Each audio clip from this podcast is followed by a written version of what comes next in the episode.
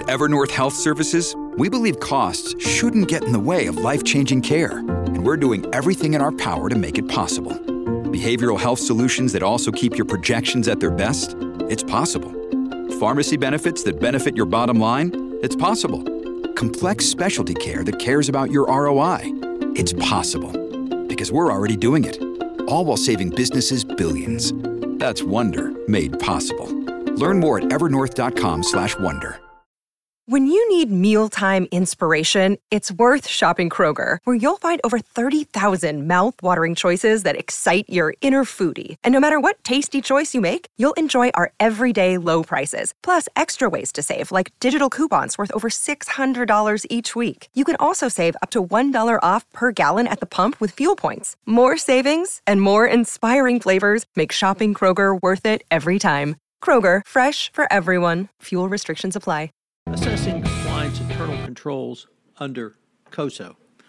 I conclude this section on COSO 2013 Internal Controls Framework by considering what COSO says about assess- assessing compliance internal controls. COSO laid out the views of how to assess its effective internal controls in the illustrative guide. It noted that an effective system of internal controls provides reasonable assurance of, of achievement of the entity's objectives relating to operations, reporting, and compliance. Moreover, there are two overarching requirements that can be met through such a structured post. First, each of the five components are present and functioning. Second, are the five components operating together in an integrated approach. One of the most critical components of the COSO framework is that it sets internal control standards against uh, those which you can audit to assess the strength of your compliance program.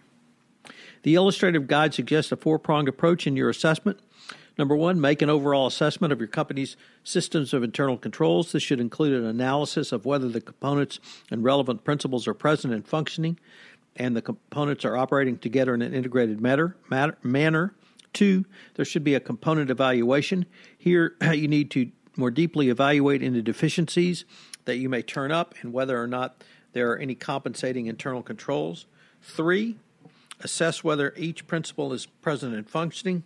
As the COSO 2013 framework does not prescribe specific controls that must be selected, developed, and deployed, your task here is to look at the main characteristics characteristics of each principle as further defined in the points of focus, then determine if the deficiency exists, and if so, what is the severity of the deficiency. Number four, finally, you should summarize all of your internal controls deficiency in a log so they can be addressed on a more structured basis. Another way to think through this approach would be to consider the controls to the effect the principle, which would allow internal controls deficiencies to be identified along with internal severity determinations excuse me, initial severity determinations. A compliance evaluation would roll up the results of the components principal evaluations. This would al- allow a reevaluation of the severity of any deficiencies in the context of compensating controls. Lastly, the overall effectiveness assessment would look at whether the controls are operating in an integrated manner by evaluating any internal controls deficiencies which aggregate to a major deficiency. This type of process would then lend itself to an ongoing evaluation so that the business models, laws, regulations, and other situations change. You could assess your internal controls were up to the new situations or needed adjustments. Under a compliance regime, you may be faced with known or relevant criteria to classify any deficiency. For example, if written policies do not have a minimum categories of policies as laid out in the FCPA 2012 guidance, which states the nature and extent of transactions with foreign governments, including payments to foreign officials, use of third parties, gifts, travel, entertainment expenses, charitable and political donations, and facilitating and expediting payments.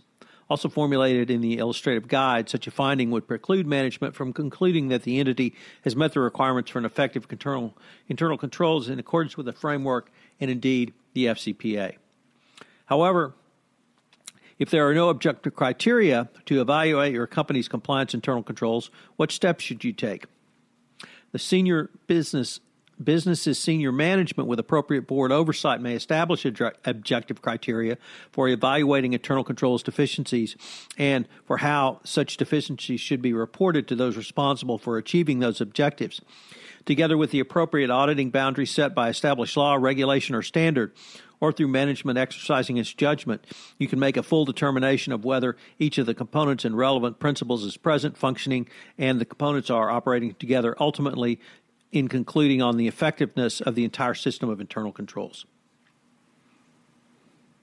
The document document feature of internal controls is critical in any best practices anti corruption or anti compliance program based upon the FCPA, UK Bribery Act, Brazilian Clean Companies Act, French Sapin or any other regulation.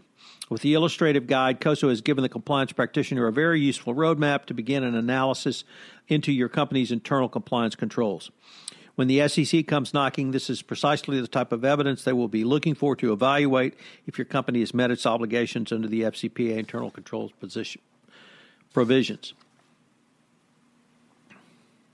So, what are today's three key takeaways? Number one, an effective system of internal controls provides reasonable assurance of achievement of an entity's objectives relating to operations, reporting, and compliance. Two, there are two overarching requirements for, for effective internal controls. First, each of the five components are present and functioning. Second, the, two, the five components operate together in an integrated approach. We're going to take a look at how this overarching requirement was not met as internal controls were present but not functioning on the final day of July when we take a look at the recently released Halliburton FCPA enforcement action. Finally, number three. For any anti corruption compliance program, you can use the 10 hallmarks of an effective compliance program is a guide to your test so that you have some standards to benchmark against. This is Tom Fox. I'd like to thank you again for listening to this episode of One Month to More Effective Internal Controls. If you have any questions, please feel free to email me at tfox at tfoxlaw.com. If you have listened to this podcast on iTunes, I would greatly appreciate it if you would rate our podcast, as it would help in our rankings and also get the word out about the only monthly podcast series, which will enable you to have a more complete, efficient, and effective compliance program. Also, if you have any questions, please feel free to contact me at tfox at tfoxlaw.com. This is Tom Fox. Thank you very much for listening, and I hope you'll join us again tomorrow. This podcast is a part of the C Suite Radio Network. For more top business podcasts, visit c-suiteradio.com.